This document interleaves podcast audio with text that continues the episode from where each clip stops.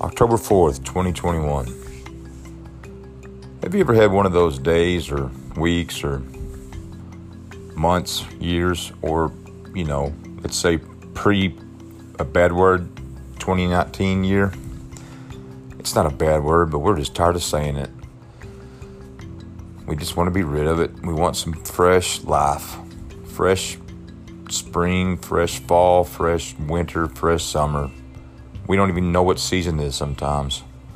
We need to take a step back and thank the Lord above for this break in the weather. The Christmas in the air is amazing. We've got football for high school, for college, for the youth of our cities and our regions and areas around us, even over into that place they call Oklahoma. Yes, we know you're over there. Boomer Sooner, go Pokes, Go everybody else. Go Red Hawks. I love them all, but just not as much as the Razorbacks. And I don't love any of them as much as I love my Jesus. So there you go. Anyway, I just wanted to share my thoughts on where we are as a society. Sometimes we get caught up in the rat race. Sometimes that rat race changes into a scramble, mad scramble for everything. And some of us are on that wheel, the mad scramble hamster wheel, so to speak.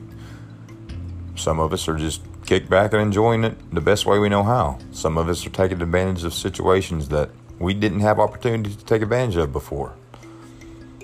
To each his own, as long as it's above board and everything's cool. But what I mean is, there's always a silver lining, so to speak. Life's tough. Life is hard, but life is what you make of it. And that goes for me first. I'm not preaching to anybody because I don't preach.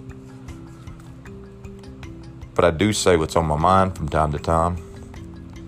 And I do hope it's enjoyed by many or one. If even if it's one, if it reaches someone and they say, that fellow didn't sound real smart, doesn't talk real good, but he speaks the truth from his heart. That's all I got for today.